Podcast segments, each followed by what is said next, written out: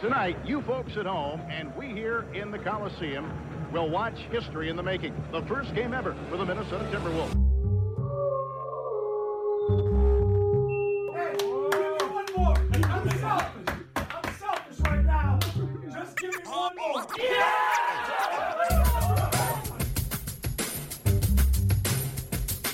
It's the fifth pick in the 1995 NBA draft.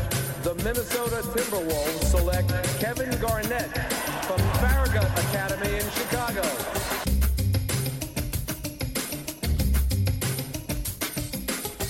And the Minnesota Timberwolves are going to the Western Conference Finals. Happy birthday, Kevin Garnett.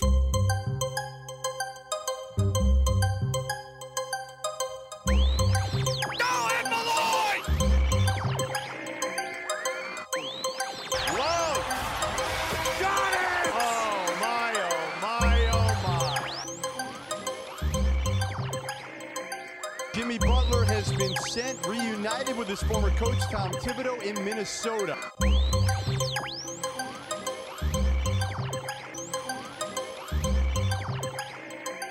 I'm excited to be here. With that being said, you know, I'm, I'm beyond excited to, to continue as the coach of head coach of the uh, Minnesota Timberwolves. 4.7 seconds. Gibson's got to get it in. Does. Wiggins drives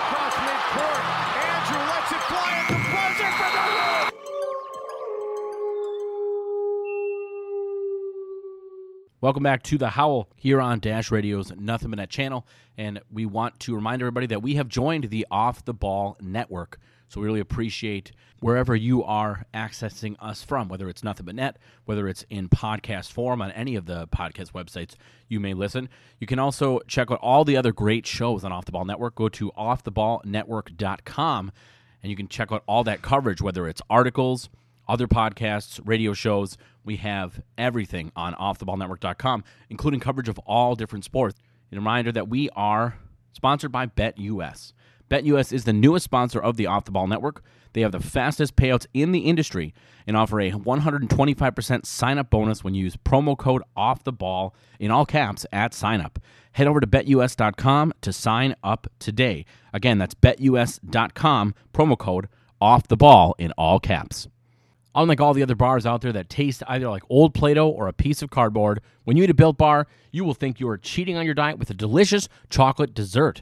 If your kids find out how good these are, you're going to have to buy more because they will be begging for them. They have great flavors such as cookies and cream, double chocolate, strawberry, peanut butter brownie, and much more. Use the code off the ball in all caps at checkout to get a 10% discount at built.com. Again, that's off the ball, all caps at checkout to get a 10% discount at built.com. Talk Timberwolves.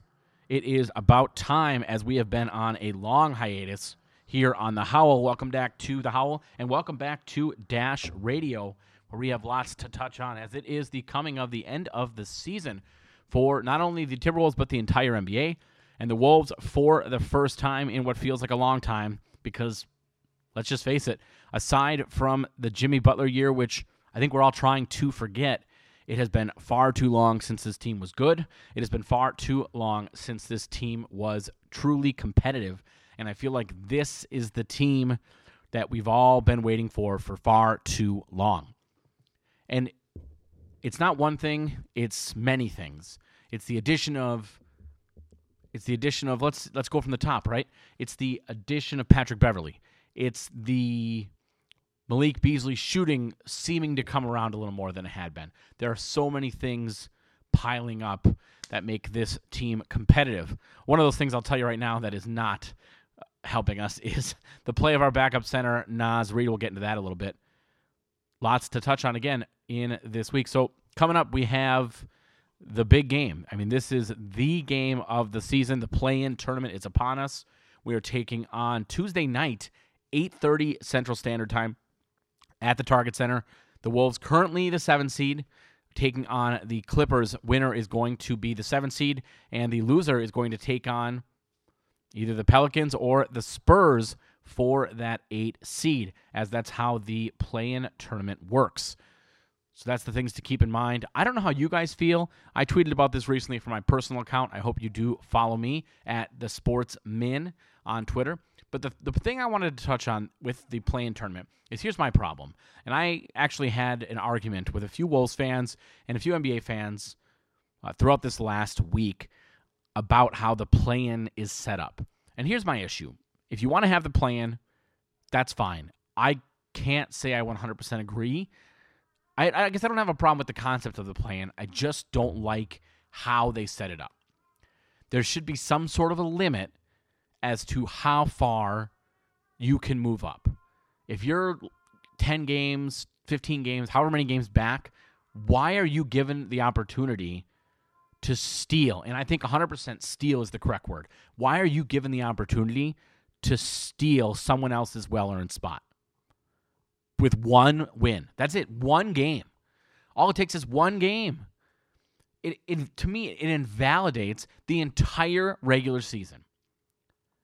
I don't know how you can watch the play-in tournament and and not have a little bit of a bad taste in your mouth if you're a Timberwolves fan. Now, granted, the Clippers are pretty close, right? The the Clippers, you know, they're not a bad team.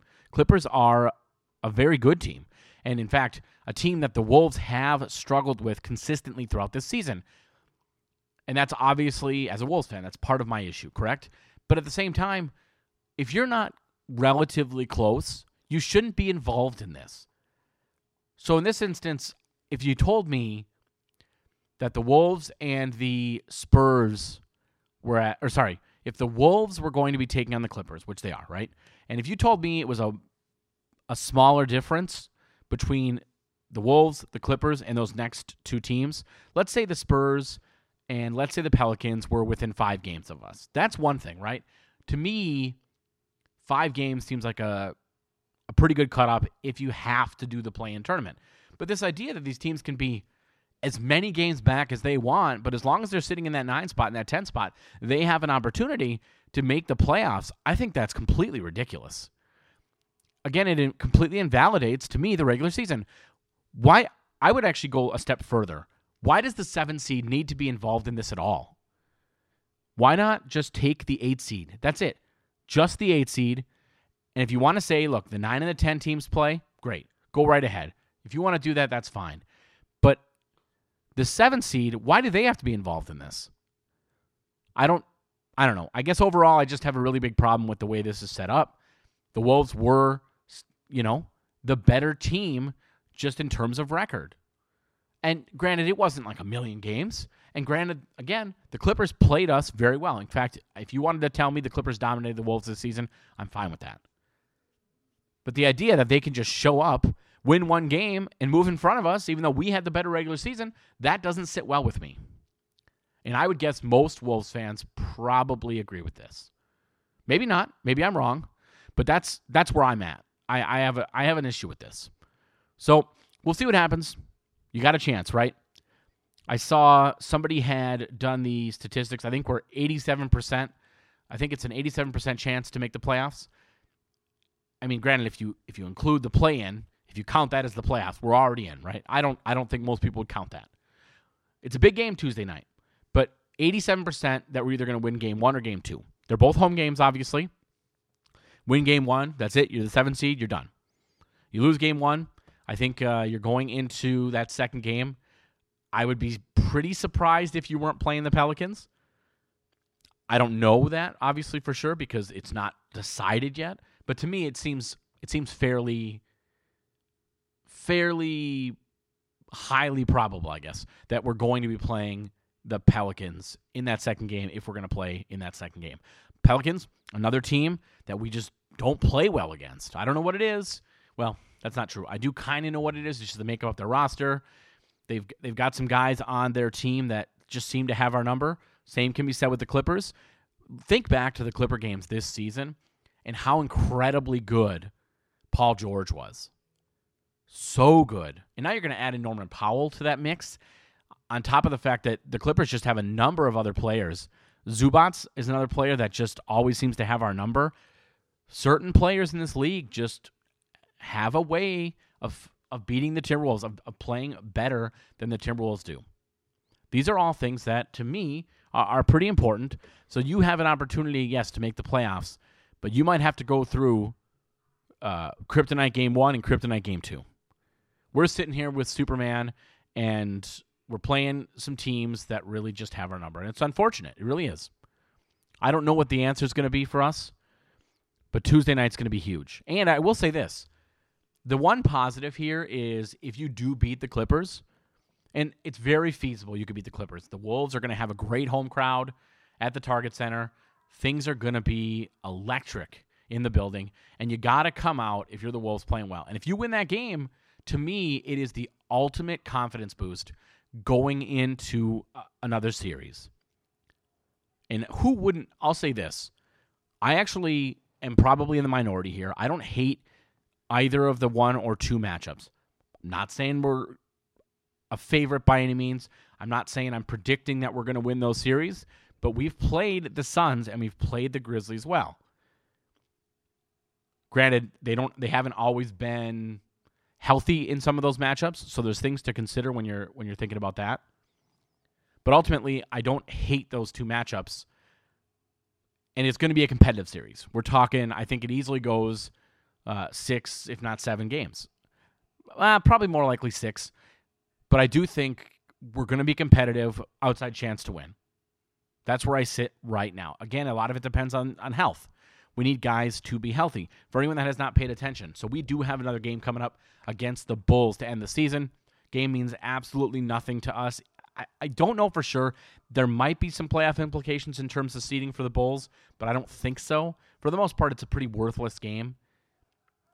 It would be different had the Wolves not absolutely collapsed at home to the Wizards. I mean, we got absolutely blown out earlier in the week against the Wizards. At home, mind you.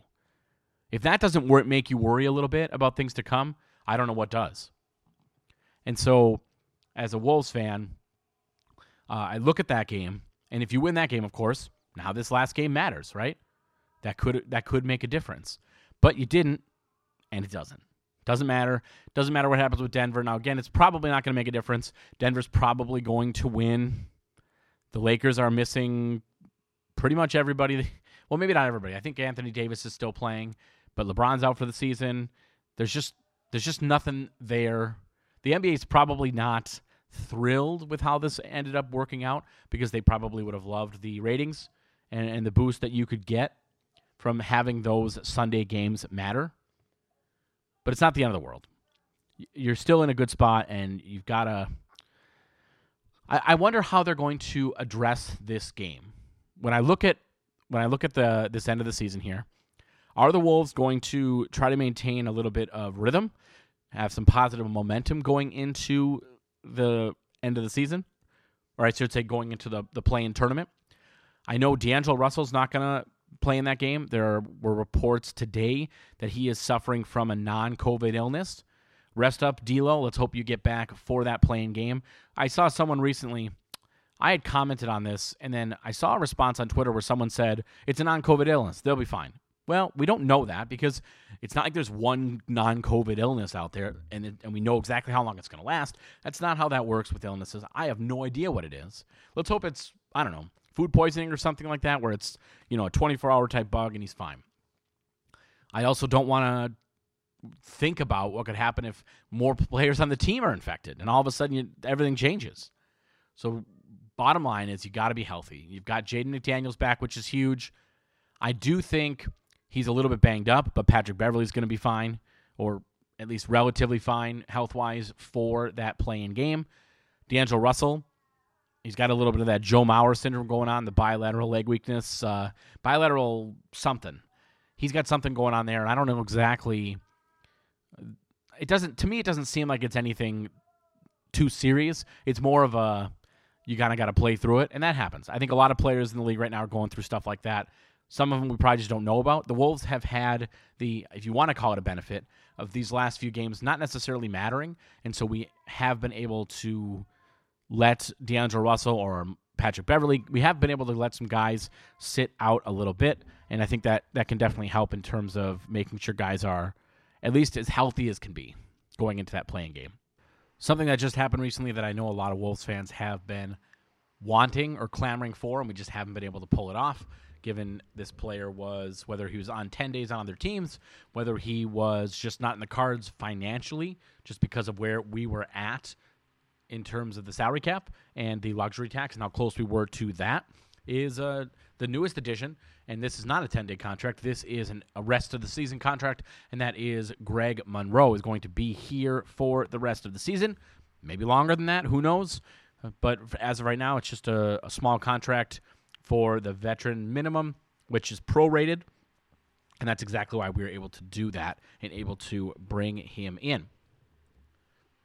So moving on from there, it's nice to have him. By the way, the reason why it was important to get a player like him is because Nathan Knight's not playoff eligible. He is on a two-way contract. Two-way players are not eligible for the playoffs. Now, if you're looking specifically at Greg Monroe, the reason that Greg Monroe is actually available to play in the playoffs is because he did not sign a contract and then get waived. He only signed 10 day contracts, which then would have lapsed. So that's one thing to keep in mind. And I think it's something that's fairly important just in the grand scheme of things on how this all came about. There is a, for anyone that doesn't know this, there is a waiver deadline. So there is a deadline where a player can be waived. If a player is not waived before that deadline, they are waived after it, then they are not playoff eligible. A good example of that is James Johnson. James Johnson goes from playing 25 plus minutes a night for the Nets to now not being playoff eligible. Kind of a dick move. But it's the Nets and it is what it is, right? You know, they've got the the head of the dicks on their team, Kevin Durant, a player who I have not been shy about. I am not a fan of. Great player, fantastic player. I'm not taking away anything from him as a player. Just not a big fan of him as a person. Just not a big fan of just the way he handles himself. It's lots of things. I'm not going to get into that. I've talked about it before on this show. Doesn't really matter. It's not necessarily germane here, but that is uh, the best, most recent example is James Johnson, who was waived and is now not playoff eligible. Obviously, if you're the Wolves, you would have loved to have been able to grab a guy like James Johnson. If he was waived earlier in the season, and then if he had cleared waivers, I absolutely think you would have looked at him, and he would have been a great addition to this team. Could have helped in the playoffs. Would have been huge. But instead, now he's just sitting on the sidelines. No one's going to bring him in because they can't. Really unfortunate for him. But I love the addition of Greg Monroe. For anyone that does not remember, Greg Monroe was very, very good for the Wolves in his first stint this season. A lot to like about him. One one issue I had during his time here was not with him actually, but it was with Chris Finch. For anyone that listens to this show, especially back then, I know Greg Monroe looked really, really good for the Timberwolves. And then he didn't play in some games where I felt that was a mistake. I have not been shy about my criticisms of Naz Reid. I like him as a player decently. I like him as a person a lot, but he has real shortcomings. Keep in mind, he was undrafted. Now, given where he's at currently, would he have been drafted? I think so. I think that's I think that's exactly what you think. You know, he was able to put in the time, lost some weight, really put in the time to get better at three-point shooting. The one thing he cannot do, can't rebound. How can you be a center in this league, starter or otherwise, and not be able to rebound the basketball? And he can't do it. On top of that, he's a foul machine. He also doesn't seem to understand what a foul is. Over the last week, how many times have we seen him complain to an official only to have Finch or D'Angelo Russell or whoever jump in and go, dude, you fouled him. It was a foul. I don't know what you're complaining about. It was the right call. So things like that, you see that, and you just get a little bit frustrated with uh, Naz Reid. And so I like the addition of, I like the addition of Greg Monroe. Whether they use him or not remains to be seen. I do expect him to get some decent minutes in the game tomorrow against the Bulls, and that's one of the main reasons I'm going to watch. I would love to see Greg Monroe be productive and at least just get himself a little more familiarized with the team again, with some of the players, with some of the systems. I mean, I don't have any concerns with Greg Monroe, but it's just nice to give him a little bit of a refresher course and, and get him playing before the playoffs because he might be needed. In that first stint, the game specifically that I remember being frustrated by was when you're playing Mitchell Robinson and the Knicks. I would have absolutely played Karl Towns, or sorry, I would have absolutely played Naz Reid, and we didn't do it. I was very frustrated in that in that instance. So time will tell, and a lot of it's gonna. What are we gonna see when we get into these playoffs? You know, we've seen you know, Naz Reid when it's coming when you're playing a guy like Valanciunas, when you're playing a guy like I mean, any the, any number of true centers in this league, and Naz Reid gets absolutely destroyed. He just does. He can't do it. He can't handle it. I will give Naz credit where credit's due. He has become a better defender. I do think that's a little bit of a low bar, and I do think, you know, Fairness and Conversation Act. The one thing that I have to, you know, put out there is I do think that Naz Reid gets a little bit of an unfortunate whistle at times. Not maybe not as much this season, but in the past seasons, I know there were a number of fouls he'd get called for where I'd kind of feel frustrated for him because I feel like he would get called for fouls that I don't think were fouls. That was one of those things where maybe that's part of the reason he got to where he is now, where he complains too much. People want to also bring up, of course, well, Karl Towns sets that example. That's a slippery slope for me because I do think Towns, despite the fact that he complains a lot, does at least try to hold himself together, and then eventually he just comes off the rails most games. But Naz Reid, the moment he gets in there, he just seems frustrated. And part of the reason I think he's frustrated is because he gets dominated out there. He can't rebound the basketball. So you jump in the playoffs here. I like having Greg Monroe, whether it's for injuries, whether it's for foul concerns, because both Naz Reid and Karl Towns get into foul concerns, or whether it's matchup based. Maybe you look and you say, all right, Naz, in the first half of this game, you're getting destroyed. We're going to take a break from you. We're going to give Greg Monroe a chance to step in there and grab some rebounds, play some defense, and pass the basketball. Because for anyone that doesn't remember this, Greg Monroe was really, really good as a passer in his first stint with the Wolves. There's a lot to like there. Uh, I want to transition from specifically Wolves talk, and let's take a look at the playoff picture and get some get some predictions out there because I do think there's going to be some really, really fun and really exciting playoff series here in the NBA this season. We'll start with the Eastern Conference, and then we'll go down that list, to go over some of the play-in scenarios, and then we will jump into the Western Conference scene and kind of go from there. Listening to Dash Radio's Nothing But Net channel, this is The Howl, your source for all things Timberwolves here on Dash Radio as seen on ABC Shark Tank and invested in by Mark Cuban and Alex Rodriguez, Ice Shaker received offers from all five sharks in the show.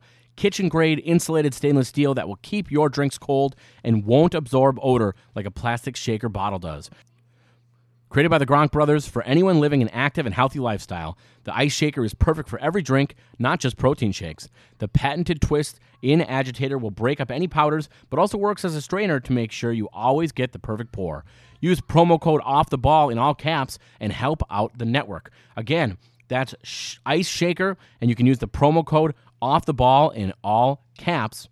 Visit iceshaker.com. All right, let's jump back in here and take a look at the playoff scenarios, starting off with the Eastern Conference. So, the Miami Heat, they have clinched the number one seed. Of course, we don't know who they're going to play. That's going to be decided when it comes to the play in tournament. Let's look at it this way there's no guarantee that Miami as the one seed wins. And I think that's fair because you look at, first of all, I'm a Jimmy Butler hater. I always will be from this point on. Well, I guess not from this point on, but you know what I mean. Uh, I definitely am at this point. And in the future, nothing's changing. Then you jump into that two slot. You have the Milwaukee Bucks. Now, as it stands right now, Nets Bucks is the potential series that we could be looking at here. Now, Milwaukee, you know, they just had a nice win against Detroit. So they are currently one game in front of the Celtics. And then you have the so Celtics at 3 and then the Sixers at 4, but they actually the Sixers are not close enough. They cannot move up when you're looking at the tiebreaker and such. So it could end up being Bucks and Celtics uh, being tied, and then at that point the Celtics they are the team they would have the the edge on that tiebreaker. Now, if it goes to head to head, then you're looking at they say the I think the first tiebreaker. So Boston, Milwaukee, that's two to two, and there's many different tiebreakers. So you start at when they look at the tie, they say this is the first tiebreaker, and then it starts to move down from there. So the next tiebreaker would be division winner, and right now both those teams are division winners. And then you go to conference record. Boston is sitting at 33 and 19 uh, when you're talking specifically the East, and the Bucks are 33 and 18. So, and they each actually have one Eastern Conference team to play left on their schedule. So let's look at how this could work out. So Milwaukee plays Cleveland, a game which I think they definitely can win, probably should win. And then there wouldn't actually be a tiebreaker because then you'd have Milwaukee would have the better record. Now, if Milwaukee was to lose to Cleveland, you then have Boston who's going to play Memphis and just like that, you're 33 and 19, both teams tied. And then you jump into the fourth tiebreaker, which which is pretty crazy. And I don't actually know how often it has gone to a fourth tiebreaker. That would be kind of an interesting t- statistic uh, to look up. I'm not even sure where you would look that up. All right, so then you're talking about again the fourth tiebreaker, which is record against Eastern Conference playoff specifically teams. So not just Eastern Conference in general. Now we're talking specifically playoff teams. And in that instance, Boston is the better team, 20 and 13 versus Milwaukee sitting at 17 and 15. So, and again, that would all depend on how that game with Cleveland goes. So, the whole thing is just kind of convoluted. Now, that's it. There's two a two-way tie. If you look at three-way tiebreakers, things just change a little bit, and it is technically possible. Then you actually look at the tiebreaker criteria is actually division winners first, and that's how you get Philadelphia removed. Uh, you know, in that scenario, you're not considering them anymore because immediately they get taken out.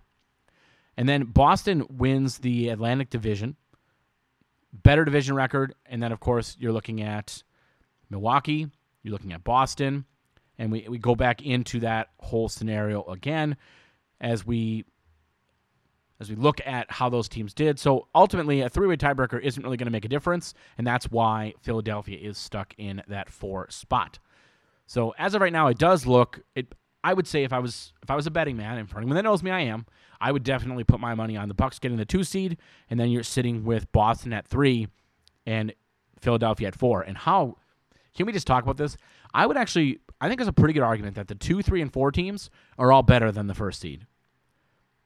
If I was putting money down on any of these teams, I'm not putting down in Miami to come out of the East. But if you're talking the two, three, and the four, any one of those teams I think could could easily come out of the East. I'm not saying the Heat can't do it. I just like other teams better. That's where I'm at personally. So three Boston, then you move on to the Sixers. They are sitting, and oh, by the way, which I guess we should go over some of the other matchups here, or what could be the potential matchup. So, if things went right now, it would be so the first round matchup for the Bucks, it all depends on the play-in tournament, right? So at the two, they'd be taking on either the Nets or the Cavs, depending on who wins. And then that, to me, if you look at that, now I'll say this: a lot of what's going to happen with the Cavaliers depends on how healthy they are. They've had a rough season in terms of health. Nobody's denying that. You lose Ricky Rubio early on, one of my all-time favorite players. Really unfortunate. They end up having to trade him just to make some moves work. The Cavaliers could win some games, but ultimately, I do think that the Cavaliers are pretty set in stone, just because of their lack of depth now at this point, and given the the roster makeup and the injuries they have, I'll be pretty shocked if the Cavaliers can can win a game. Not that they not that they can't win a game in the play-in. I'm just saying I don't think they're going to win a series. That's a better way to put it. All right, so moving on then we look at let's say Boston is ends up being at number 3. They would be taking on the Bulls because of course the play-in tournament does not make a difference in this instance. And I man, there was a time where you were watching the Bulls and you thought, "Man, they look good." They had some players, they had really played some amazing basketball to start the season and they just have not been able to overcome for good reason, losing two of their best players. They've been without Alex Caruso for much of the season due to a, a fairly dirty play. And then you obviously have the most recent news about Lonzo Ball. He's going to be done for the season. Those are huge losses. Bottom line, I don't think it's going to be much of a series, unfortunately. I'm a huge DeMar DeRozan fan. How can you not be? I'm a huge LaVine fan, right? There's so many players in this team that I like, but they just don't have the depth at this point. And with the injuries taken into account, I think that's a fairly easy series win for the Celtics and really for any team that would end up taking them on. I don't think there's much to really look at there. So uh, the 76ers, let's just say we'll slot them in at four. They'd be taking on the Raptors. I think that's a pretty good series. And I would have no issue taking the Raptors in this one. When you talk about Joel Embiid, Joel Embiid's a very good player. Do I like him? I do not. Add him to the list of players that I am not a fan of. And of course, a lot of it comes down to his interactions with Karl Towns. But there's more to it than that. I don't like the way he plays, just in terms of a lot of his game rides on his ability to draw fouls. And I wouldn't even call it necessarily an ability because if you watch him consistently, he gets a lot of really friendly whistles. And so does he and this is on both ends of the court. So we're talking offense and defense. He doesn't get called for a lot of his fouls, and he gets just the friendliest whistle. Case in point, the game today. 40 and 20, fantastic game, right? But he went to the line 15 times. I did not watch that game. It's very possible that every one of those was a great call. It's very possible that he looked really good. All these things are possible. I, I understand all of that. My only point is it's not for me. Whether it's him, whether it's James Harden, I'm not a big fan of either of those players or the way they play. Just their reliance on getting to the free throw line. It bugs me. I don't like it. And you look at the Raptors, I am a huge Raptors fan because they have so many players that I like. Whether it's OG Anunoby, Pascal Siakam's a solid player, Minnesota's own Gary Trent Jr. There's so many guys to like on this team. Chris Boucher.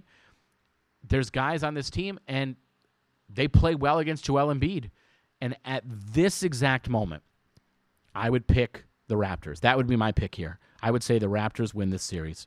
Let's take a look a little bit more at the Raptors. They'd be the five seed, of course, four versus five, and uh, Raptors actually lead the season series two to one, and they do actually have uh, one head-to-head game remaining. I, I kind of wonder how that game gets played. What what the strategy is there? If you're the 76ers, you can't really move, right? So do you really want to lose momentum going into the playoffs to the team you're going to be facing? I don't know how that works. If you're the Raptors, what do you do? You also don't want to give anything away this close to the playoffs. Granted, they've played each other, they know each other pretty well in terms of being each other's opponents. I just find it interesting, and I'm, I'm very curious how that ends up playing out. So we'll see there. But ultimately, right now, I would pick the Raptors to win that series. And then we jump into the Bulls. We're talking about them at six. I have them losing that first series. I just, you know, it's interesting. Chicago actually, if you look at kind of where they're at, they're locked into that six seed. But if you look at teams that they're around, they've been pretty good against Toronto, for example. But I don't think ultimately it's really not going to matter. And we jump into the the play-in teams. We'll start with uh, the current seven seed, and that is the Brooklyn Nets. Brooklyn Nets have been very up and down. Brooklyn Nets are a very good example of my problem with the play-in tournament. Just um, now, granted, they moved. I should say they could they they could be, but you're talking about how about this? They're the seven seed, right? Let's say they lose their first game, and then they take that eight seed. And now they're taking on the Heat. Are you telling me the Nets couldn't beat the Heat? Uh, they absolutely could. I think the Heat, or I think the Nets, just given who they have on their team, they could absolutely beat almost anybody. Now, what's going to happen too if if they have um, other additions to the team? Now we know Ben Simmons is not going to play through the play-in tournament. After that, I have not seen updates that have said he's out for the season, and maybe I missed something. Although, why don't we do this? I'm going to take a look right now. There's been um, you know some recent activity talking about Ben Simmons, and well, the recent rumor is that he might miss the entire postseason for the Nets. That's uh, you know it's unfortunate for the Nets. Ben Simmons has got a lot going on there, and again, I've said it before. I just don't really care for the Nets. I don't. I'm not a Kevin Durant fan, so sorry. I, I just don't feel bad for you, and it, it is what it is. But it sounds like, uh, at least right, as of right now, Ben Simmons probably not going to play. So that, that can make a difference, right? But now you're still talking Kevin Durant. You're still talking Kyrie Irving. These are really good players. These are guys that on any given night can win you basketball games. That's you know that's where you're at with that. And if I was to put some money down on this one, I would say I think I'd go with the Nets. I think I would. If the Nets were the eight seed taking on the Heat, I would go with the Nets if they end up at the seven seed, honestly, I wouldn't trust them. I think uh, whoever you have end up sitting at the two seed. Let's say it's the Bucks as currently as it currently sits. It's the Bucks. I'm taking the Bucks in that series. I absolutely am. So a lot of that, and now now if you're the Nets, where do you want to where do you want to be? Like, do you want to be the seven? You, would you prefer to be the eight? That's an interesting, to me, that's an interesting question. I, I don't know where they end up end, end up eventually falling. I don't know what their opinion is there, and maybe maybe that's been reported somewhere and I haven't seen it. But if I'm the Nets, I'd much rather play the Heat. And maybe that's just me. Maybe I'm downplaying the Heat. Maybe the Heat are better than I'm giving them credit for. But as of right now, I just don't see it. So we'll have them again, right now they're sitting at that seven spot. We do have another scenario where we can jump into talking about the tiebreakers. Obviously, we talked about how the Nets beat the Cavs, puts them in the seventh spot. Now, here's the deal Nets are tied with Cleveland, but they own the tiebreaker. And then if you look at each team having one game remaining, if the here's a good scenario. If the Nets can win the game they have on Sunday against Indiana, or if the Cavs and Hornets both lose their final game, then the Nets will be that uh, seven seed. Let's just say that's where we're going to keep it. So Nets at the seven spot, and then you have the Cavaliers. They'd be sitting at number eight. To me, it's it's that's what's going to happen. You're going to have the Nets beating the Cavs, and then the Cavs are going to have to play in that matchup against the 9-10 team. And I'll tell you right now, I it's all going to depend on the health of the Cavaliers, but I could absolutely see either the Hawks or the Charlotte Hornets winning that game. And I actually think as of right now, the Cavaliers miss the playoffs, or they miss, you know, staying in the playoffs. Again, this goes back to do you think the play-in is considered part of the playoffs? Personally, I don't know. I'm not sure I buy it. So at that point, as much as I dislike the Miami Heat, let's be honest, they're going to win any of the matchups that they have. I I think against both the Hornets or if they end up playing against Atlanta. And in fact, let's just put it right here. If we're making predictions, I'm going to project. So you have the seven seed's going to be the Heat, or sorry, the seven is going to be the Nets, and then the eight seed is going to end up eventually being the Hornets. That's my pick. I'm going to put the Hornets there. I'm a huge LaMelo Ball fan. I I think everyone knows that at this point. Although again, shouldn't have been rookie of the year. I got to say that, but he's he's a fantastic player. Has really changed the direction of that franchise. And a few more pieces, man. I think that team could eventually be a contender. Time will tell on that, but that's where I think it's going to work out, and that's how it's going to. To me, I think that makes the most sense. So then, if we if we go into what happens from there, who are the teams that are going to make it out after that? Right. Let's let's move into. I guess you could look at the second the second round of the brackets, if you will. So let's break it down piece by piece. So we're talking the Heat. They're going to move on. Suns are going to move on. Sorry, T Wolves fans, but let's be real. If the Wolves are playing the Suns, I do think that the Wolves can make it to, you know, a six game or seven game series potentially. Is it out of the realm of possibility that they win? No, it's possible, I guess technically, but I sorry, I just can't see it. So we're gonna have the Wolves. If they end up as the eight seed, I don't think they're gonna make it in. That's where I sit with that. But my official prediction, I'm going to say this. I think the Wolves are going to beat the Clippers because I'm just going to be positive here. I'm going to have faith.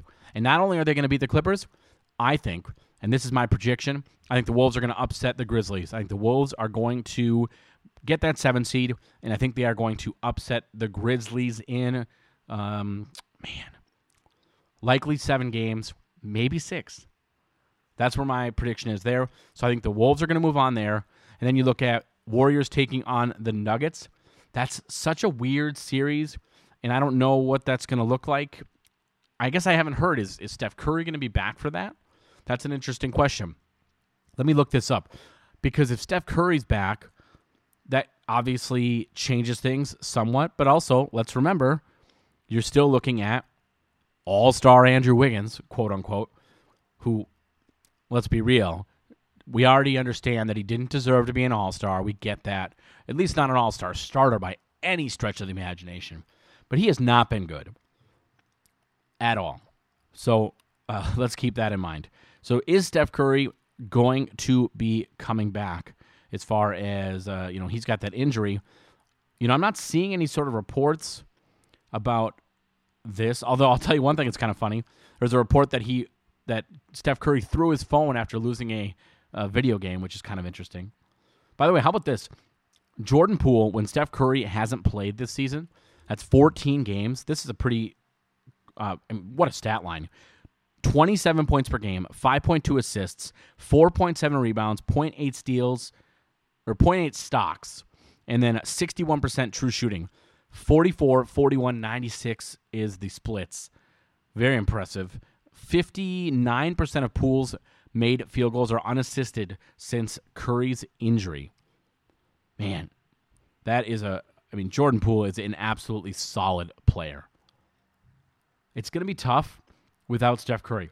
I get it. Jordan Poole is a, a pretty good player, putting up some fantastic numbers when Curry doesn't play. But how can you honestly expect? I can't, anyways. I don't know that I can expect the Curryless Warriors to win that series against the Nuggets. Nuggets are such a good team. I'm sorry, even though I'm not a big Jokic fan, he's so good. And he's the MVP and he wins basketball games. He's so impressive. And that's not even taking into account are they going to get anyone back? Michael Porter Jr., Jamal Murray. I'm curious. That's another t- thing. I'm curious where they're sitting as far as a timetable. Are do they have a chance of returning at all during the playoffs?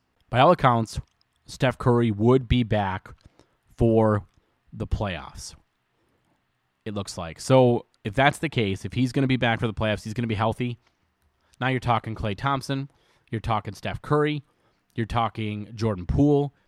Whatever you get from Andrew Wiggins, I'm not even sure what that would be. It's nothing special. He has been let's just let's just say he's not been good. Let's be nice about it. So, looking at that series, if Steph Curry's healthy, I think I got to go Warriors. I think he's just too good. If Steph Curry's not healthy, or if there's other injury issues there, I do think that the Nuggets would have a chance to take that series. But where I'm at right now, I am going to stick with the Warriors, with the idea that Steph Curry's back. So now you're talking Suns move on, Wolves move on, Warriors move on, and we would end up taking on the Warriors. And then you have so Mavs, Jazz, and the Jazz have just not been good, right? And with everything going on there, I, I'm got to give that one to the Mavs. So I think you jump into that second round. It's going to be Suns versus Mavs, and I think that's going to be all Suns. It's going to be a good series. Luka makes sure it's a good series, especially you know if you're Luka. I feel like you always have a little bit extra when you're playing the Suns, given they chose Ayton over you. They were obviously grabbing the player they felt was a better fit. I think in terms of what they felt their roster had and what it didn't have. But I'm going I'm going Suns there. Suns are going to move on. I do think Wolves Warriors would be a fun series. And I man, just like I you know, just like I look at that Nuggets series, could the Nuggets win that series? I think they definitely could. Man, that's so tough when you look at that. I I'll stick with I'll stick with the Warriors winning that, and then the Wolves would take on the Warriors. If both teams are fully healthy, man, it's tough for me to say that the Wolves wouldn't have a chance. Let's go Wolves. Let's just let's just have some fun here. Let's just have some fun here on the Howl. We're all about positivity in our first episode back. It's been a while. We're taking the Wolves. Let's do it. We'll take the Wolves. So that would mean the Wolves are moving on to the Western Conference Finals, taking on the Suns, a team that, man, for anyone that has hasn't watched those Wolves games, go back and watch them if you have the ability to. I think the Wolves in both the most recent games absolutely could have won both games, but the officiating was so bad. The officiating was so bad. Very frustrating as uh, you know, one of the games at home, and it's just so frustrating for that to happen anywhere, but especially at home and the ref you the refs you suck chants were very very audible when watching that game at home. But I do think, you know, if you had a if you had to pick a team, you got to go Suns here. In fact, ah, man, when I look at this, when I look at top to bottom the rosters throughout this playoffs, I think it's gonna be tough for me to not pick the Suns to win it all. I think if you're gonna if you're gonna put some money down on a team, I don't think the odds would probably be that great. But if you're gonna put your money down on a team right now that you actually think could win it, not necessarily the best value. I think I'd put my money on the Suns. So then you'd have the Suns beating the Wolves. Suns move on to the finals. Let's take a look over on the Eastern Conference side of things. So again, I predict that the Hornets are going to be the team that moves up. So they'd be the eight seed. And then you have seven seed being the Nets. So Hornets versus the Heat, I think it's going to be a really good series. And ultimately, got to go Heat. I'm not, you know, I'm not a fool. I just think those matchups the Heat, the Heat are, are the better team. I I do think it's going to be a series where the Hornets can probably steal a game or two. So does it go to five or six games? Probably, but ultimately, it is going to be the Heat moving on for me. And then you look at the next game. You have Sixers taking on the Raptors. I'm going to go Raptors. Part of the reason being that I'm I'm definitely a bit of a 76ers hater, but that's who I'm going with is Raptors to move on there. Definitely Celtics moving on in the Bulls matchup. And then you have Bucks taking on the Nets. Great matchup. That's going to be a fun series, but I'm going to lean I'm going to lean Bucks. I'm going to lean Bucks there.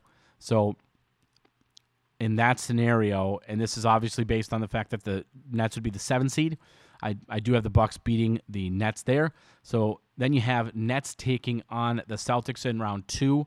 That is going to be I think arguably that could be the best series to watch. I'm very, very excited to see Bucks Celtics. That one's going to be a ton of fun, and it's really tough to pick. I think what, man, you know, you talk about two just powerhouse players in Tatum and Giannis. That's a tough one. I like Giannis so much, though. I do think I gotta. I'm gonna stick with Giannis here. I'm gonna go with uh, Giannis winning that matchup there. Probably going six or seven games. So we're to have the Bucks then winning that game, and then you you look over on the other side of it, and it is the Heat taking on the Raptors. Man, I don't love the Raptors' chances here against the Heat. I'd have the Heat moving on, so Heat would make it to the Eastern Conference Finals, where I would then have the Bucks. So now we're talking Bucks Suns with the Suns taking it. I think the Suns end up being your NBA champions, and that's that's my prediction segment there. I think that's where I'm going to go with that. Obviously, I'm probably being a little too high on the Wolves, but you know what? You got to put some predictions out there, and you got to have some fun with it, and that's what we're doing here on the Howl. Let's uh, let's jump into some more uh, Wolves information before we end the show. Some things to keep in mind going into the Wolves game again tomorrow. The injury report did come out. Questionable are D'Angelo Russell and Patrick Beverley. Uh, to me, the game doesn't matter why are we playing Patrick Beverley under any circumstances at this point? He's been a little bit dinged up. I think he gets held out because I just don't know why you want to play him. It just doesn't make sense. And then D'Angelo Russell, he misses too much time. He's had too many lingering injuries, too many issues. Again, the game doesn't matter. You sit him, and Karl Towns, by the way, has already been listed. He is out, and it is just for rest. Do not worry. And that's the most important thing because now we're going to get some Naz Reid, additional minutes and hopefully uh, the main guy that I want to see some minutes from would be my guy Greg Monroe. I want to see what he can bring to the table. So that's going to be important to watch in that game. I don't remember again. I don't know what all the playoff implications offhand. We just went through them a little bit, but I think the Bulls probably want to try to win that game. Although, man, I can't. No, I believe they're stuck. I believe they're locked in at six. I think that's what we discussed. So if they're locked in at six, that game probably doesn't matter much for them. This is a chance to get some guys some rest, I would guess, for them as well. If you're if you're gonna make a bet, a wager, I would think uh, you got to go Wolves. We have the better depth. Uh, I think it could be a game where you get a big game from Jaylen Nowell. I don't, you know, you get to a certain point where there's certain players you have to play, right? Because you're going to run out of bodies. So who do you rest? Who do you don't rest?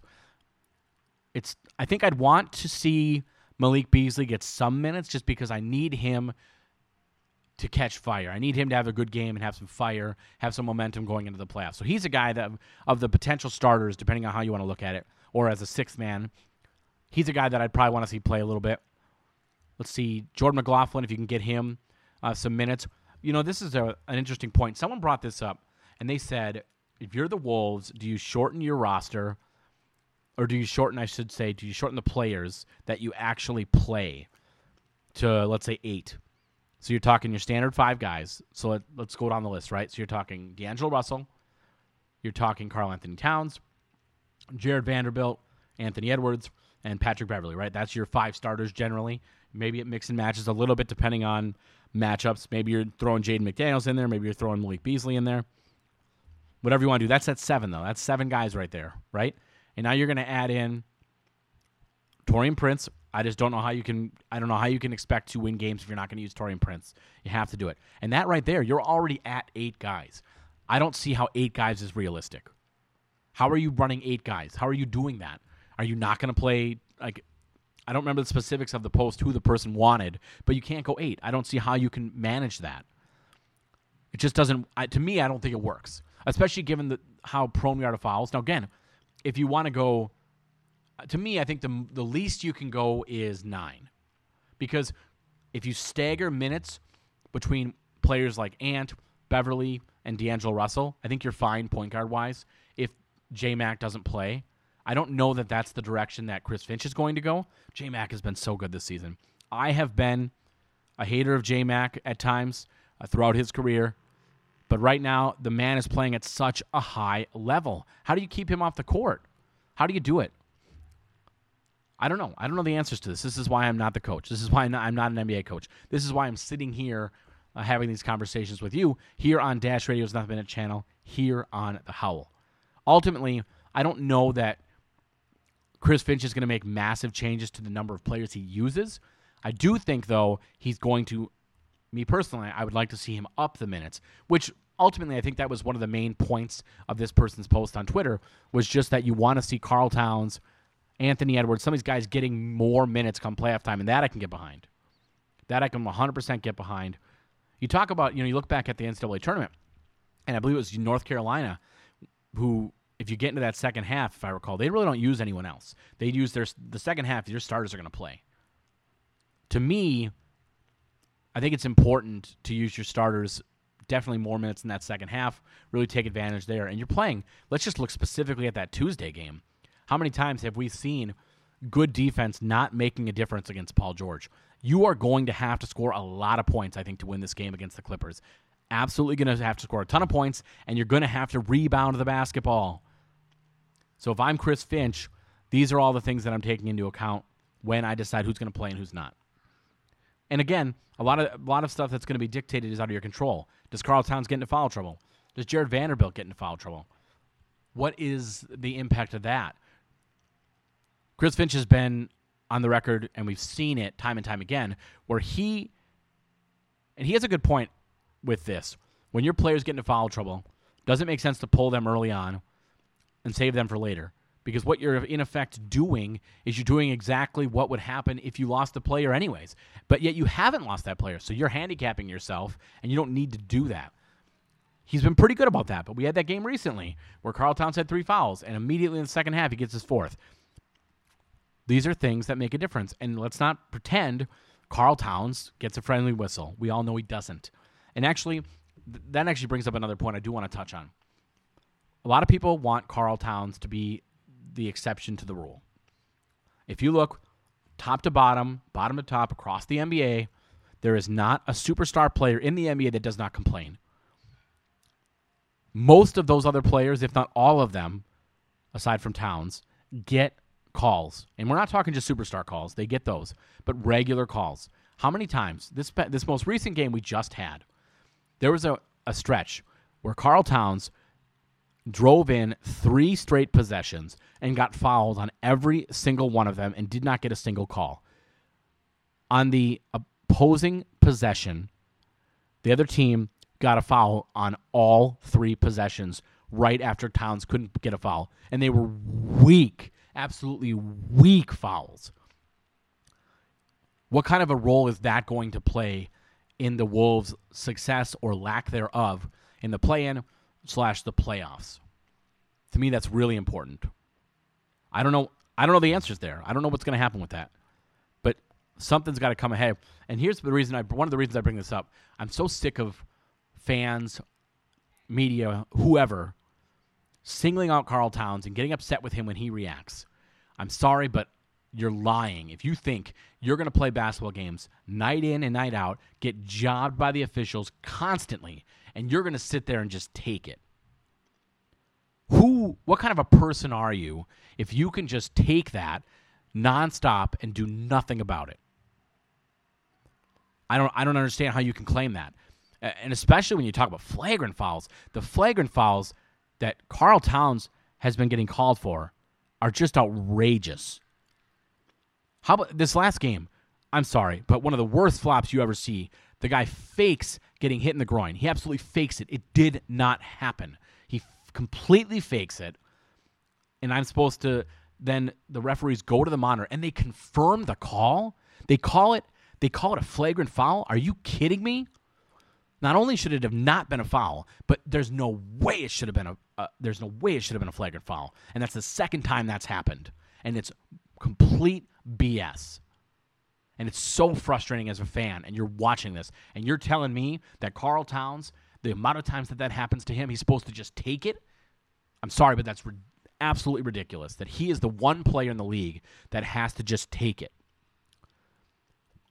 I just, I don't know the answer to it, but for to judge him for not being able to put up with it as much as he does is ludicrous because there's not a single player in the NBA superstar wise that's going to do the same thing. You ever watch Chris Paul play? You ever watch Luka Doncic play? They complain all the time, and yet they get calls constantly. How about watching Joel Embiid? Do you think Joel Embiid doesn't complain? That guy gets more calls than anybody. James Harden gets more calls than anybody, and they're constantly complaining. And these are guys that have the benefit of the doubt of getting good calls on both ends. Karl Towns gets an unfriendly whistle on offense, he gets an unfriendly whistle on defense. And you're telling me that he has to just take it. At a certain point, you know what? It's it's a little tough to do that. There was an interaction last game where Karl Towns was just fed up and he was yelling and he even got into it a little bit with Patrick Beverley. I don't know who noticed this. Patrick Beverley was telling him to stop and just to calm down and he was mad and I don't blame him. I don't know what the answer is there. I know people want to rip Towns, but I don't think that I know that's not the answer. I don't know how he to me what would be beneficial is for the Wolves to sit down with the officials at some point. It's not going to happen obviously this season. Maybe it happens in the offseason. But somebody needs to sit down from the organization, sit down, make a they need to make a just a a long video. They need to cut it up and they need to show bring it bring the video to the officials. I would love it. I would love to be in that room. I'll do it if they don't want to. Someone needs to sit down with the officials and walk through these different plays. And I want the officials while while Karl Towns is sitting there, or uh, maybe that's not realistic, but someone from the team sitting down with these officials, and I want that official to explain how they made that call. And then I want to have video from other players in the league doing the exact same thing and say, all right, that's fair. You're going to call it. Why isn't it called there? And why isn't it called there consistently? Why can Joel Embiid do it? Why can Luka Doncic do it? Why can all these top to bottom superstar players, why can they all do the exact same things that Karl Towns does, but he's the exception to the rule? And if you don't think he's the exception to this rule, if you don't think he's officiated different than other players, then either you're naive or you're not paying attention. You're not watching the games. And I'm fired up about this for a reason. I have had run ins with officials throughout my years, whether it was as a player, whether it was as a coach. And I'll tell you this one thing that bugs me so much I don't like referee apologists. I have no time for that. If you're a referee apologist, this is not the show for you. This is not the radio show for you. Because I don't have time for it. And don't tell me I don't know what I'm talking about. I have friends. I have a good friend that is one of the top officials in the state of Minnesota. Referees big time games. And it's not the same thing. I get it. It is not the same thing as the NBA. But I do understand. And I've had conversations with officials, and I'm more than happy to sit down with them and go over conversations. I, I think it's important to have this conversation because if you think an official is going to get every call right all the time, it's not going to happen. But that's not what we're talking about here. We're talking about consistently, time and time again, wrong, wrong, wrong, wrong, wrong. Or the way I see it, different, different, different, different, different. They are being they are officiating Karl Towns differently than all the other players, and I don't understand it, and I don't know what it's going to take to get it to change. But yelling at Towns and making it seem like he's part of the problem, I think is complete BS. I think that's a good spot to end it, though. I think we've covered a lot on this week's edition of The Howl. Thanks again for tuning in on Dash Radio's Nothing But Net channel. Again, for anyone that wants to follow us, we can be found on at The Howl Radio on Twitter as well as on Instagram. And Nothing But Net, the official channel of Dash Radio. We are the all basketball all the time. And you definitely want to tune into all the great shows and all the great partnerships we have going right now on the channel and with Dash Radio. And until next time, let me get a howl.